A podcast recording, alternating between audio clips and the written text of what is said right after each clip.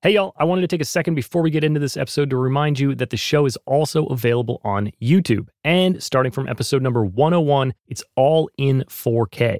I'm trying to make the best video podcast I can, so definitely check it out and subscribe to the channel if you haven't already. Go to youtube.com slash at progressionspod or hit the link in the show notes. If you're not getting enough progressions and you want to get even more thoughts on creativity, productivity, and growth in music, then you should sign up for my newsletter. You'll find a brief article in each monthly edition, as well as updates on progressions and myself. I'm also sharing some workflow hacks and links to stuff that I found interesting or helpful. So it should be fun. If you want to stay up to date on the latest and get all the bonus stuff, go to travisference.com slash subscribe or click the link in the show notes.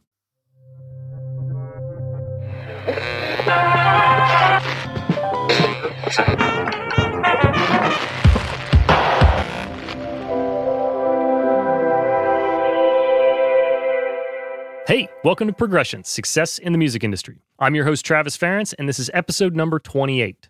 I've got a fun episode coming at you today. I sat down with an artist that is making music that I've really been enjoying a lot lately, so hopefully you guys will as well.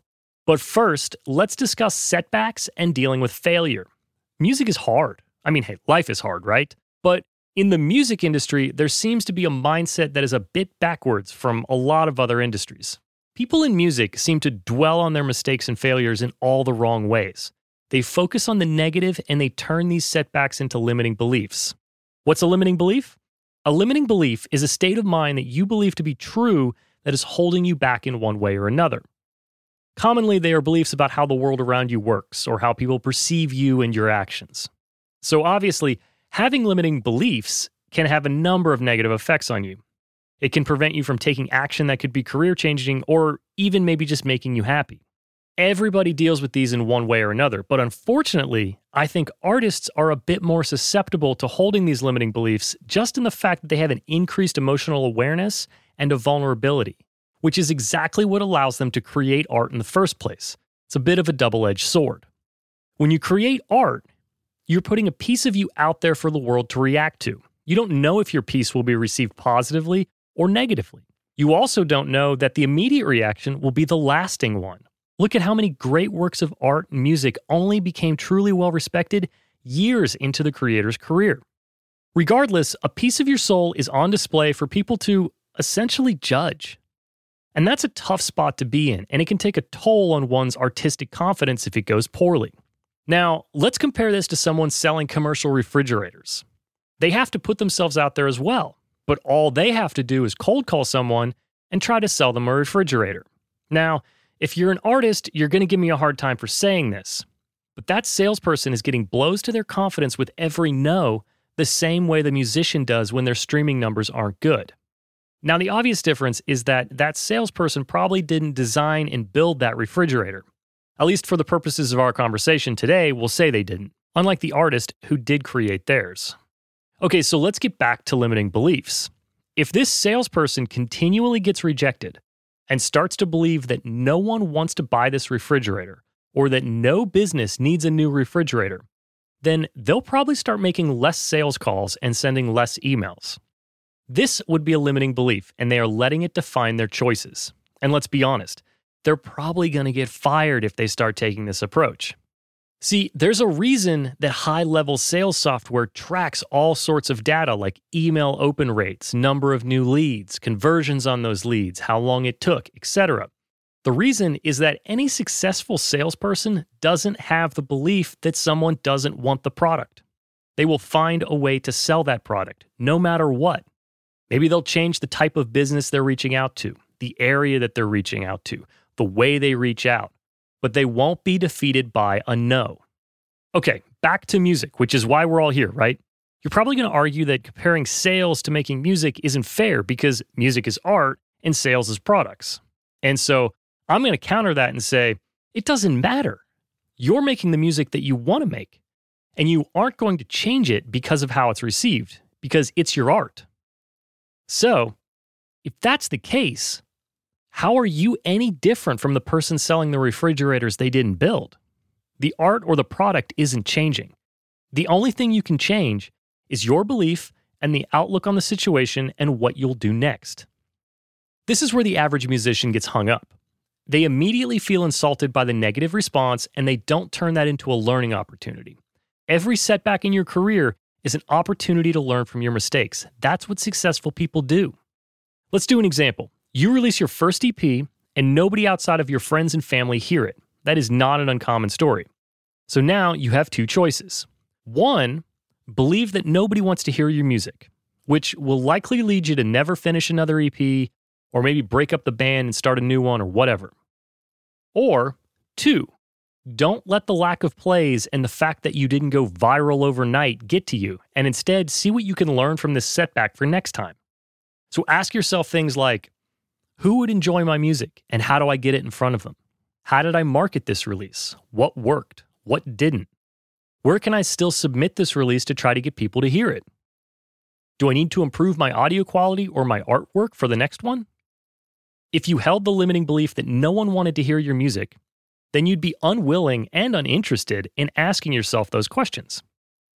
If you believe instead that there is an audience for your music and that you just need to figure out how to put your music in front of them, then you'll find yourself asking questions very similar to the refrigerator sales teams. Questions that start with things like how and why. So, limiting beliefs obviously apply to every part of the music industry and life as well. Here's a few that I've experienced personally or picked up on in conversations throughout the years. Nobody will buy my beats because I don't have a hit. Labels won't hire me because they always use the same mixers. My songs never get cut. If I quote them too much, they'll go somewhere else. I can't make a professional record without pro gear. If I ask them to work together, I'll look desperate for work. I could keep going and break those down, but I think you get the point. Maybe some of those hit home for you, maybe they don't. Either way, keep a watchful eye out for where limiting beliefs might be popping up in your life. So, to sum this one up, sorry, it's been a little bit of a wanderer. Use your mistakes and your setbacks to empower you by learning from them and reflecting on them. Don't let them hang over you like a negative cloud, reinforcing limiting beliefs that you have about the industry. Every successful person out there can give you a long list of setbacks and mistakes that they made along the way. Remember, being successful has never been about being perfect. Today's guest is DJ and producer Kyle Stern, better known under his artist moniker Attom. Kyle has risen to success in the electronic world with his blend of chill and house with a pop influence. He's done remixes for artists like Charlie Puth and Kiiara, among many others, and he's also performed at Bonnaroo. His latest single, Our Place, just came out, and the rest of the EP will be following shortly after. So, welcome to the show, Kyle Stern. Hey, Kyle. Hey, um, yeah, happy to be here. Yeah, thanks for joining us. Where where are you coming from? I'm in Minneapolis. Oh, cool, nice. Yeah, Is it covered in snow right now? it's actually all melting. Um, it was up until like two days ago. Oh, nice. And now all of a sudden it decided it's spring around here. That's awesome. Yeah, I'm okay with it. I actually love winter, but especially now that because I have uh, Rosie here in the back, who's almost two years old now, who's a lab. So after ha- getting her, um, I've come to value nice weather to walk in a bit Oh more yeah, yeah. instead totally. of taking her for walks when it's like negative 10 with wind chill in the morning. it's not as fun.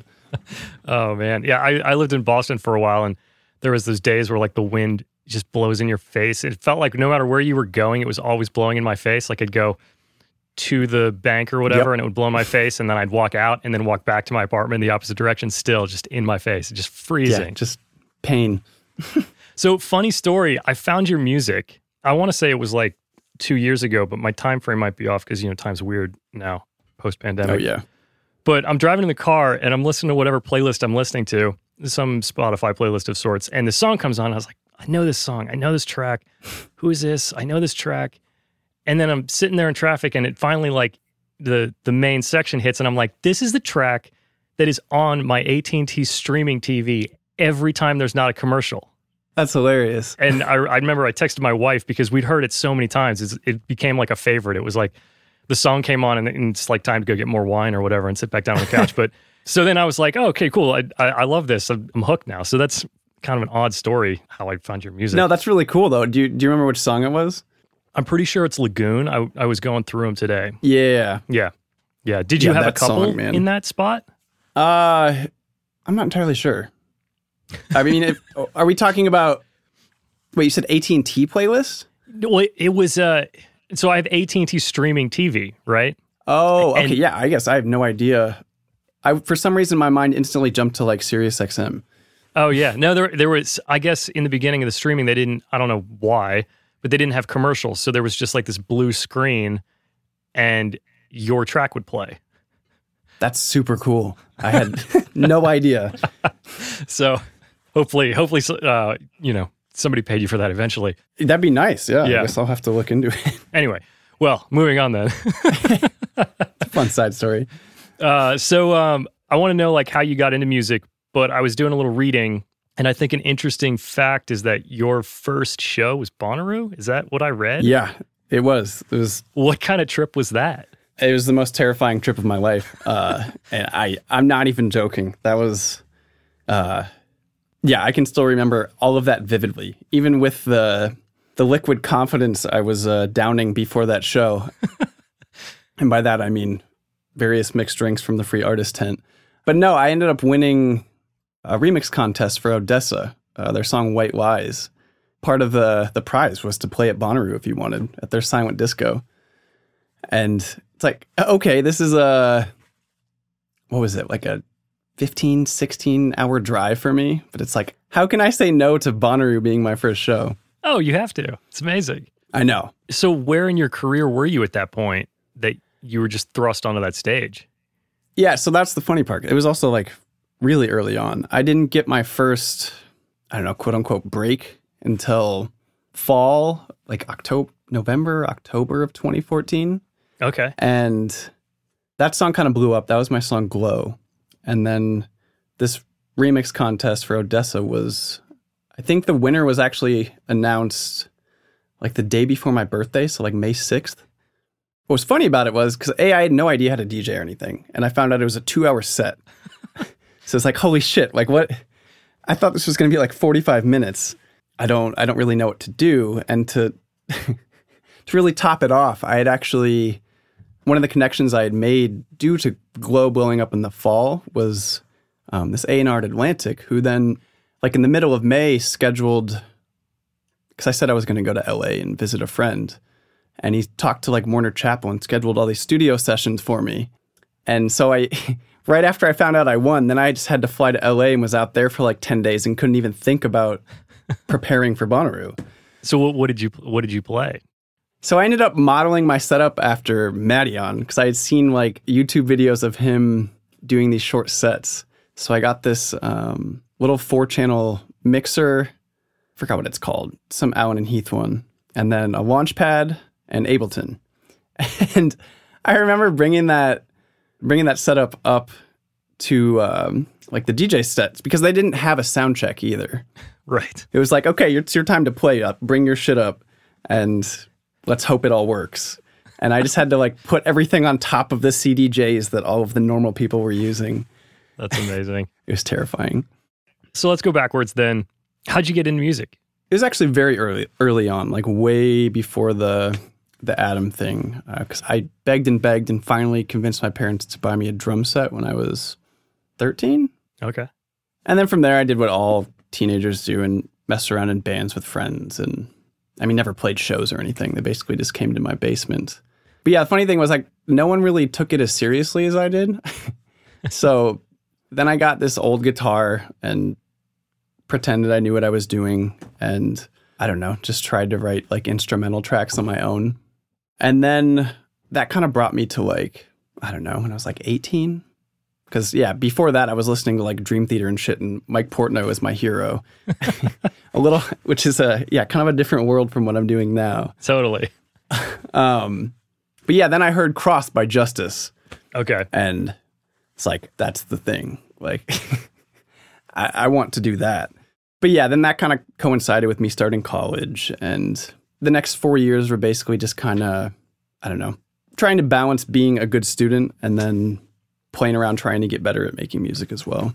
Cool. And the college unrelated to music. Not entirely, actually. Okay. Um, at first, it wasn't because I went to the University of Iowa, and uh, at first I thought I was going to major in computer science, and then I took the like intro class. I did not enjoy it, and then actually this guy I met though in one of those classes was like, "Hey, there's this new thing. It's called informatics, and uh, it's basically kind of like computer science light, but then you choose uh, what was called a cognate, so like another area of study." Okay. And the best way to put it is like, I think the big ones for the really smart people are like bioinformatics, like biology, and so like coding. And then like the GIS people. So they were doing like satellite stuff, you know. okay, right. But anyway, how that links into music was I realized you can do music as a cognate, and that's it was like a side door into the school of music without having to audition. so I got to take all the music theory classes for all the music majors and the piano classes, and that was actually all really valuable and were probably the classes I enjoyed the most. That's cool. That's amazing. So then while you're at college, you're just you're developing is it Attom at that point or is it you're just making music? Uh, no, I'm just making music. And actually, at that time, I was kind of making music with a buddy. We had like entered like various remix contests and whatever. And I mean, at the end of the day, nothing really came from it, but I did learn a lot from him because he was, at the time, I think he was getting his master's in jazz at DePaul, Oh wow. Okay. which was a little bit different than my intro to music theory class I was taking at the time. That's cool. The collaboration is so huge. It's like when you find somebody that can inspire you to to get better and they have all those things that you don't really have, can be really exciting. So that's yeah, uh, absolutely. you're, Um, you're lucky to have had somebody, you know, early on that you could like really latch onto like that. Yeah, I, I learned so much from it. And the fortunate thing was, like, and the reason we linked up is because he was, even though, he, yeah, he was getting his master's in jazz, he was obsessed with pop music and writing it and like analyzing it. That's amazing. Yeah, that was kind of his focus. And I learned a lot about the structuring of it and I don't know, kind of like pop music broken down a bit. I mean, I'm certainly not a, a specialist in that or anything, but at the time it was really useful information. Yeah. Were you thinking about going like pop songwriter producer route at any point? yeah, point? that's that's Yeah. all I wanted to do actually. oh, nice. Yeah, this Attom thing was kind of like an accident because I only started entering contests as Attom to find connections to make music for people. that's that's that's amazing. Okay, so then that kind of ties in how you ended up on a, on like a writing trip to LA. Then you were working. Yeah, yeah. Because once like the glow thing happened, and I got in contact with that A and R dude, who, funnily enough, I didn't even think he was real. I thought it was a joke. Because one of the remix contests I won before that, one of the guys was well, all of them they were super great, but this uh, this one guy Ryan was really kind to me and kind of offered guidance. So once I got that email, I'm like, hey, can you like look this guy up? I don't think this is real. Like, why would he be contacting me? And he's like, yeah, I have some mutual friends with him. So I got on a call with him, and yeah, I first thing I said was like, yeah, I really want to make music for other people, and yeah, I guess that's kind of his motivation behind uh, Warner Chappell setting up those those writing sessions. Which, funnily enough, nothing really came from, but It wouldn't be the first time nothing came from a writing Yeah, trip. right. But uh, it was a good learning experience, though. yeah, do you still get to do any of that? Uh, I haven't since, to be honest. Um, partially, I think just because, I mean, Minneapolis isn't really the place to be, and I'm I'm not super keen on consistently taking trips to LA. So Right, right. What about pandemic era? Has anything been different? Like, are you more open to collaborating with people online now, or yeah, that's that's what's been interesting because I guess, I mean, I almost feel guilty in a way, but my life really hasn't changed at all from it. Because even before that, I all my collaborations with people like Blonde Maze and all the the writers, the singers on my album, like that was just purely online and through email. So it's all pretty much stayed the same for me. live in the remote world way before everybody else? yeah, I, my mom would always laugh at me because we'd be on the phone and I'd just be like, I, I get to stay inside more. Like this isn't. it's it's now more acceptable to do what I've been doing. yeah, right. Like I've been, been preparing for this. That's great. It sounds like remix contests were a big thing for you. Was that did you just really enjoy it, or you were just trying to get stuff out there? Yeah, it was more so just getting stuff out there. And in hindsight, I think doing all of those was because there were plenty I did like before finally winning a few uh, where nothing happened. But I think just doing those was invaluable and I guess teaching myself to create songs around vocals. But uh, yeah, the, the really the only motivation was just that, okay, I don't know anyone in the industry. Like I don't know where to send things. I don't Right. I don't necessarily want to go around town because at the time I was living in Iowa City, yeah, which is even less happening for like an electronic music producer who wants to make pop music for people. So yeah, that kind of seemed like a good option. I don't know if it was the smartest choice, but it did work out. I've never actually done any remixes. I've definitely downloaded a few, like, you know, signed up for the remix contest just because I was fascinated to get the stems, you know? Yeah. and uh, downloaded it and then, you know, put it on my hard drive. Probably never even unzipped it, but it, you know, I was always threatening to do it. So, yeah, it is nice to have that stuff though. And it is just, even if you're not like trying to win, it's still fun to play around with other people's stems because a lot of times things you didn't intend to create kind of spawn out of working with those. Yeah.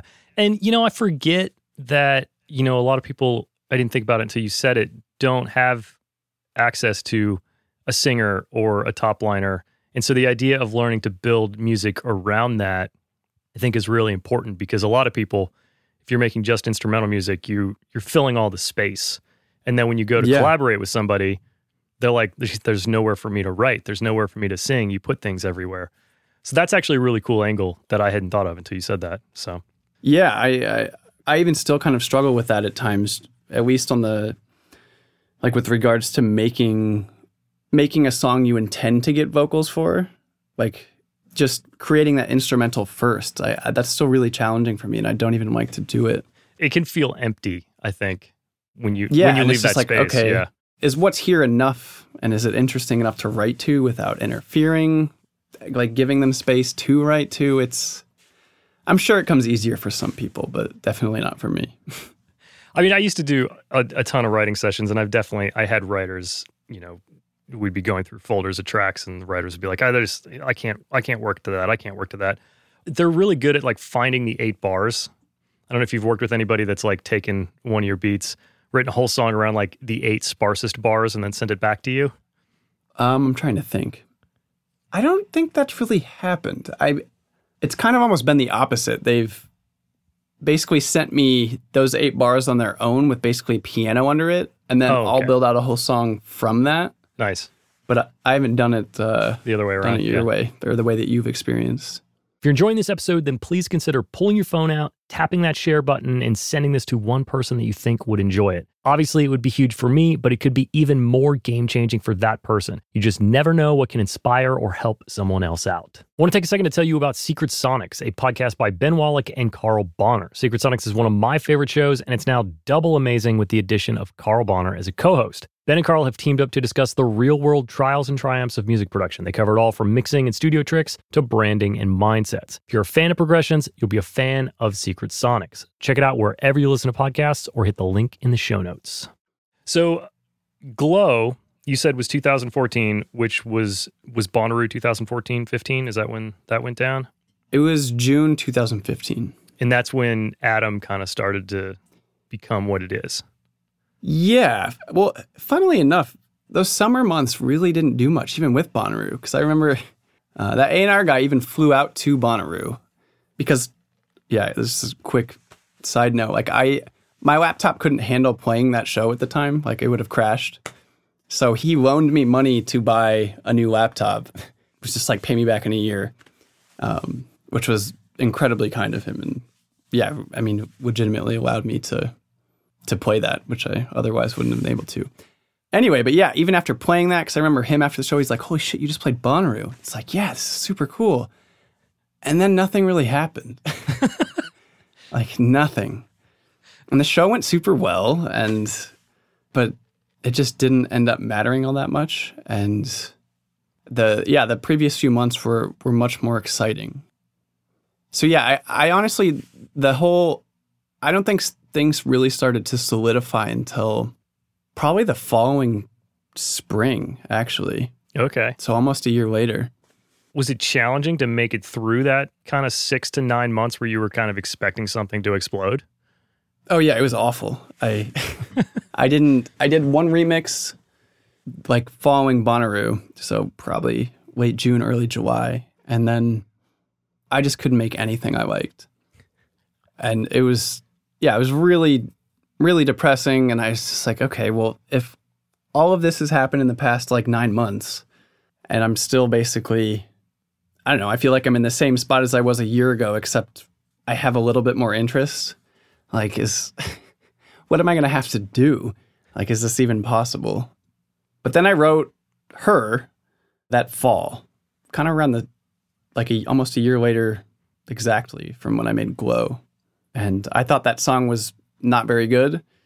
And so I just put it up on my SoundCloud for free. And people who heard it did like it a lot. It's just not that many people heard it. Right. And then I put it on Spotify like a month or two later. Like this was just, yeah, really a really janky situation just because I had zero confidence. And then all of a sudden it started picking up steam on Spotify without even getting into playlists. And all of a sudden I heard from a huge management company who was starting a label with Sony. And then I started hearing from all these people. It's so it was kind of like a repeat of what happened with Glow, but to a higher degree. Right. With a song I thought was trash. or not trash. That's that's kind of hyperbolic, but Yeah, you, I- a little I hard just- on that one. Yeah, it on. just I wasn't. I obviously liked the song and I made it and I was happy with it, but I I didn't think much of it. right. Okay, so things are picking up. They're spiraling just naturally on Spotify. Yeah, it's weird. And I still honestly don't know why. Because I, I took a trip out to the, because I was with this management company for a year. And they're really great. But yeah, they flew me out originally to, to meet with them and the owner. And in their offices, this was before Spotify for Artists was really a thing. Oh, right. So like only like these companies like this had these views into all those statistics. And yeah, at their at their office, I was like, yeah, hers getting like all these plays. I don't know. I honestly don't know why. Like it, it doesn't make sense. It's not in any playlist that I can see. And then they looked on their thing too, because they're like, yeah, there's got to be a reason. We'll find it. And they're like, they came back with nothing either. And they're like, I, I, I don't know where these are coming from. So it was apparently was and still is this just very organic thing. Yeah, the Spotify algorithm is uh I love it to find music for myself, but when I work on a project or or do something myself, it just leaves you scratching your head, like from the artist side. Oh, absolutely. You'll get traction on one thing and then the second song comes out and it's like it doesn't even know it existed and you're like, "But I did it the same way and this one was doing good, so shouldn't this one get rewarded as well?"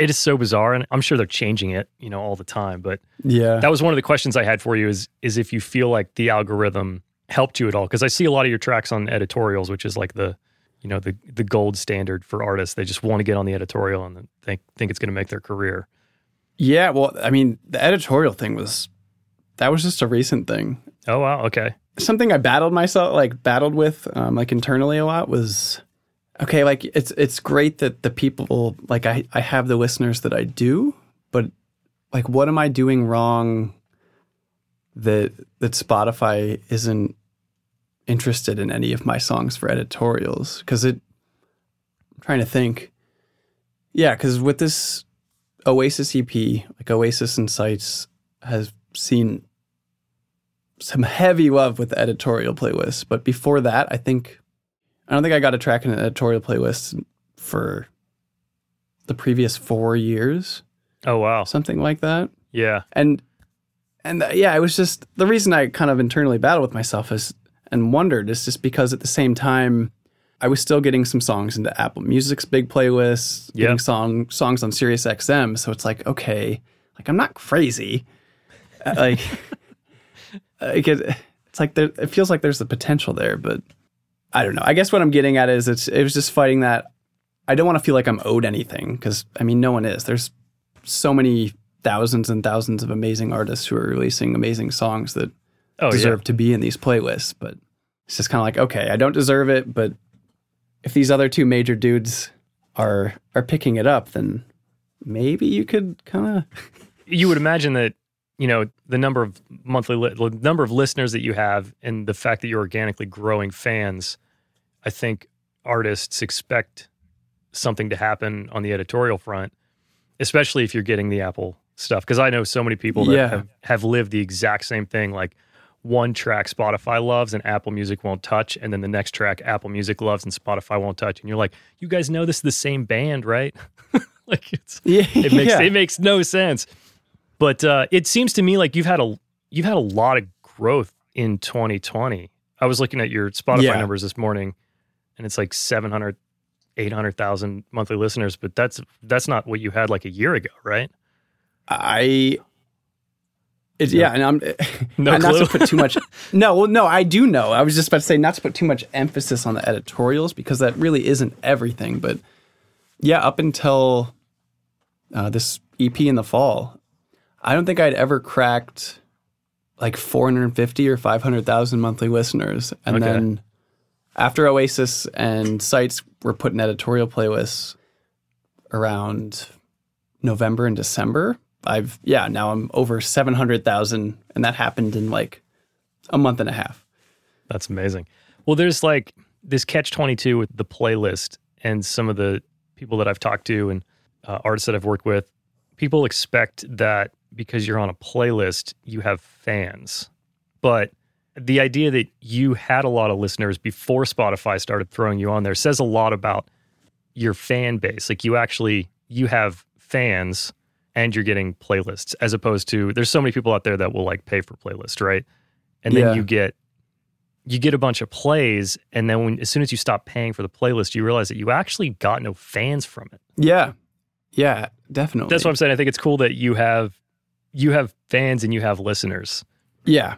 Do you have any idea like did you do anything? I'm I'm thinking of like kids that they want to they want to be in your position. Is there anything in particular that you could put your finger on that helped win people over to your music other than just like make authentic music and put it out? Yeah, I well, okay, I cuz there's there is a small element of luck to I think how how this started happening because the whole authentic thing, I think I mean as eye rolly is kind of touching on that can be, you know, where it's like you just be yourself and do blah blah blah. Right. And but that's oddly enough kind of how things started working out for me, especially because like when I mentioned I was getting hit up by this management company and uh, it was linked to Sony, and then like 'cause that's the year I did all those remixes with like Charlie Puth and Cheat Codes and Bishop Briggs, and obviously those are huge artists, and I was getting a lot of ears on what I was doing, but I was really kind of fighting with myself at that time because I, I was really I was kind of making more what I thought I was supposed to be making Yeah. and not the music that I wanted to be making. And yeah, I mean, while I was releasing these remixes and whatnot that were performing well, it's just I I really I struggled to create my own like original music that felt good to me and that connected with people in that time. And yeah, at the end of that huge remix run, because I I did a bunch of remixes that year, got a lot of listens and everything, but after that period was over, just kind of like with Bonnaroo, it was things kind of settled down and looking back on it, it's like, okay, yeah, I mean, I can charge more for remixes now, but like, what exactly did that do for me in the long term? And then, yeah, I guess what ended up happening was I kind of finished my three song deal with Sony and parted ways on very good terms with the management company. And then just kind of really embraced doing my own thing. And that the second I did that is when I started seeing a lot more just traction and I guess I started like getting more messages from people saying that my music does so and so for them and there was a, a clear night and day difference between uh, those two I guess stages in in my career. That's cool. I hope that kind of answers it. Um, No, it it does. It sounds like um, I, don't- I don't know. There's all kinds of like you said, eye rolly things that always come up on this podcast. But I, I feel like when you make a decision, like I'm going to walk away from this world and these managers, and like now it's time to like do me and do my thing. There's like a different level of commitment at that point that I think causes people to probably do their best work when they make those kind of decisions. Yeah, I think I think that makes a lot of sense, and I guess yeah, just thinking about what I just said, um, to kind of elaborate on the being partially lucky with it thing. I think I was lucky that when I did embrace that sound and that style and just doing what I wanted, that that did end up being something that people liked because I don't think that's always going to be the case. I mean, just to be a realist, like if if you like just super nasty techno or drum and bass or noise music, like there's definitely an audience out there for it, but There's a limit. I- Yeah, you might. Well, the road just might be a little bit more challenging because at the end of the day, like the music I was embracing was still very kind of poppy and accessible. Yeah. So I guess I just lucked out that that's kind of what what sat the best with me too. And I'm not I'm not knocking those genres I mentioned or anything. I I love yeah pretty much anything, but yeah, I mean just in the sort of the landscape of the industry right now, like obviously obviously falling into sort of a certain sound is going to make things a bit easier or harder for you. Yeah. If your passion is making, you know, lo-fi beats right now, then you know, you've got a huge audience. If you're Yeah, if you're in a death metal band, you know, you don't have the audience that you had, I don't know, definitely. In like Uh, 91. I, I didn't even know when that would be huge. I, I don't know. I, I don't either. I was one year old when that happened. so what's your creative workflow like? Do you have a schedule of when you like to create? Do you just like let it happen? Do you have a workflow? What's what's that like for you? Uh, I I treat it very job like.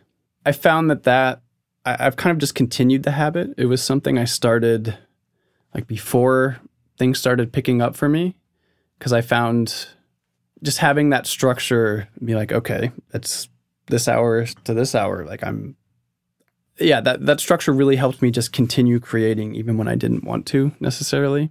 Right. So schedule wise, that's kind of how I do it. I I'd say generally most days now I'll work from I don't know ten thirty or eleven thirty to six six thirty, and sprinkle maybe stuff in later, or maybe some days if honestly I feel like throwing my head against the wall, I'll work for like three hours and find something more productive I can do. Right. Right. And then I guess just it's really helpful for me to start playing with I don't know like pre-existing sounds. Like Splice has been a godsend for me. Just whether it's uh, like a atmospheric pad background noise or just a cool percussion loop, just having something to kind of break the ice of that empty project screen, you know? Yeah, totally. That's pretty much how I'll start everything, unless there's the rare instance where it's just like, I want to make this kind of song. I know exactly what I need to do to make that, but that's very much an exception. Do you heavily manipulate those those loop bits when you get them to kind of do, spark some yeah. inspiration? Yeah. Even if I'm not like totally mangling them, I'll I'll be drowning them in reverb and layering them and pitch, at least adjusting the pitch and kind of creating my own sort of big pad background sounds out of it. Right. That's cool. You know, going back to your schedule thing, I think that that is like such a huge downfall for musicians is that they don't they don't approach their creation like a job. And not in like a boring sense, but when you have those hours where you dedicate to making your music or promoting your music or whatever, like when you treat it like a job, that's like progress happens and growth happens when you do that. When you're like sitting around waiting for some inspiration and starting at like midnight, I just don't think uh you know, it works out for some people, but it's not it's not dependable. Yeah, that's that's the thing. I mean, I actually I've known I think one a few people who do have weird hours, but at the same time they're still they're almost consistent with it in a way. Yeah. It's yeah. just shifted. Um but yeah, like you said, I'm sure there are people who who just have something where they just can work when the inspiration strikes and that'll lead to like an album over some reasonable amount of time, but hopefully reasonable.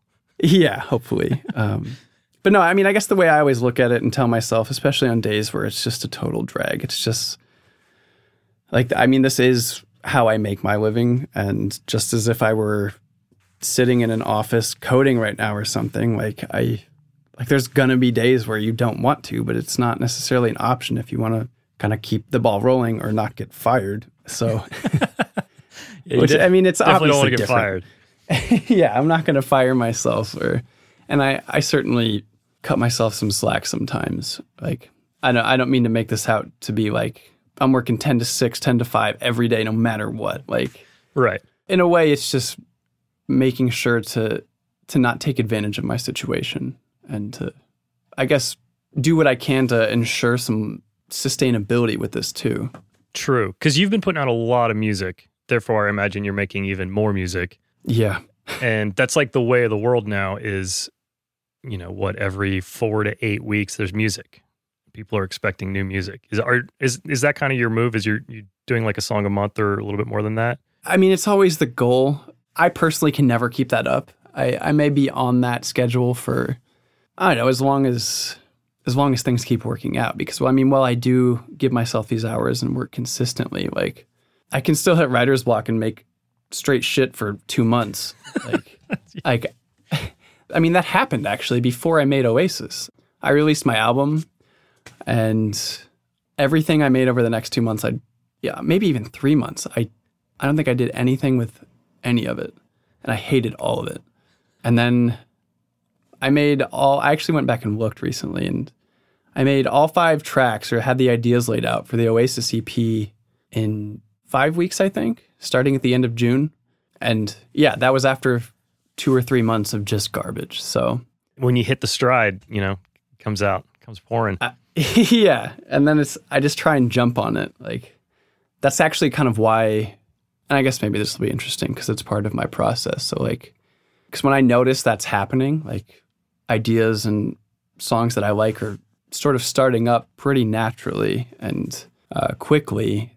I pretty much will work on a song for like two days or maybe even one day. And it's like once I have it far enough along where I can be like, okay, I like this and I can easily finish this at some point. I'm just not going to focus my energy on that right now. And then I'll I'll pretty much try and start a new song every day or every other day right. just to kind of keep keep that opportunity there to to capitalize on what's I don't know, I guess the the creativity boost. Yeah, totally. That's a great idea. You can always revisit something and add some elements or cut a section or whatever, but when everything's coming fresh, you just got to take advantage of it. Yeah, exactly. It's I can deal with like getting super stressed out and not being able to make a 15 second bridge as long as the song that's still there I know is good enough that I should finish and uh, it'll happen eventually. The bridge is always last. yeah. Which I think is why most there's so many songs without bridges now. It's amazing.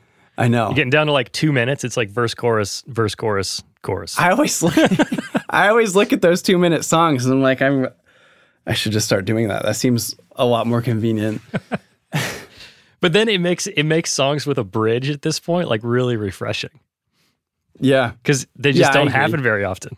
That's the thing though. I actually I could go both ways because there there's certainly some songs I've heard that's like this is really short and I love it and it's amazing. I wish it just had wish it was longer and had some more to it, but I think it's really cool at the same time because I don't know, sometimes you do just get this like incredible this incredible idea that's only I don't know, it's only so long Right. and you don't have to worry about making I don't know, I guess sort of dragging the song down with any other parts that maybe don't live up to that that level that the rest of the song is at. That's true. It's like if you can't if you can't find something to fit in there, you don't have to force it. And then I mean, hey, if it's short and it's good, I mean, I don't know how many times I've been on a jog where I've just like pulled my phone out and hit back like five times. Oh, I do that I all the just, time. I just listened to that song five times. It's only been Yeah. only been nine minutes, but I wanted to ask you, what's your team like? I, I saw that like most of your artwork or all of your artwork is really very curated. Like you've you've a clear and obvious brand. Are there people that you're working with? Do you have like creative directors, management right now, or is it how much of it is just you? yeah, um, that's actually really nice to hear because I'm always that that word branding always it's a it's a really hot word and It's a dirty guess- word though. Yeah, and it just it scares me and it's like I don't know, I always get asked about it sometimes like on a Kate well not always, but it comes up and it's like okay, well Anyway, sorry, I I'm getting off track. It's just that word. It does things makes me stress out. Um so yeah, it's great to hear that. But no, I I have things very very low key and minimal right now. I ever since my album, there's just been this one guy who's been making my art. His name's Trove, who's he's actually a a music artist as well. Oh, cool. I think that's kind of his primary thing. Cause yeah, he has some really big and good songs. But yeah, I just got hooked up with him through uh, the label I released the album through, and really liked what he did, and just kind of been rolling with him. And label wise, currently it's it's really just like one guy who's kind of uh, label's kind of a poor word for it too. He's kind of just like a lot of things. He's not my manager. He's not taking a cut of that. He's just getting the label cut, and but he's helping me out with the art, and like currently is helping me like getting in touch with an artist for getting merch made, and kind of has a lot of hats on right now. Okay, that's awesome. Yeah, And it's how long have you guys been working together? um, he was actually a part of, or is still a part of the label I, I released with a few years prior. And then he also, at the same time, just kind of wanted to start doing his own thing in addition to that. And yeah, over the years, I mean, we just got along really well. And he's, he's clearly passionate about what I was doing and believed in me. And it's just someone I trusted. So yeah, when he mentioned that and I sent him my new music and he's like, let's just do this with my new thing. It's like, okay. Uh, yeah, I mean, it, it couldn't have gone better. I, That's great. Yeah, everybody needs a a really good person that believes in them. There's so many kids that like sign to a label because they want to be on a label, or they sign to a manager because they think they need a manager, and then they're not even signing with somebody that wants to work with them. It's just somebody Yeah. that's like collecting cards, really. And, uh, yeah, that's that's actually I'm glad you brought that up because that's even though this is kind of the most recent thing, like I've been extremely fortunate to kind of always have that to a degree. Because I, I mentioned him, or I did mention him earlier, but the the A and R guy at Atlantic, um, he discovered me like, yeah, when I mean I first got that email, it was like two weeks after I released Glow before anything happened with it. Because like a month after that, Mr. Suicide Sheep posted on his YouTube channel, which is when shit really popped off. But even though, because he had just started at Atlantic at that time too, so he was Ah. fresh yeah, and was just this A and R assistant. And even over the years, I like I haven't been releasing through Atlantic, and I've gotten a few remixes offered to me through that, which I've done, um, like the Charlie Puth one, for instance. Yeah. But yeah, even though we haven't really been working, or I, I mean, I haven't really been helping Atlantic in any way. He's always just kind of been, yeah, I don't know, there as this industry trusted person in the industry who I know I can just kind of bounce things off of or talk to if I need to, and like clearly believes in what I'm doing.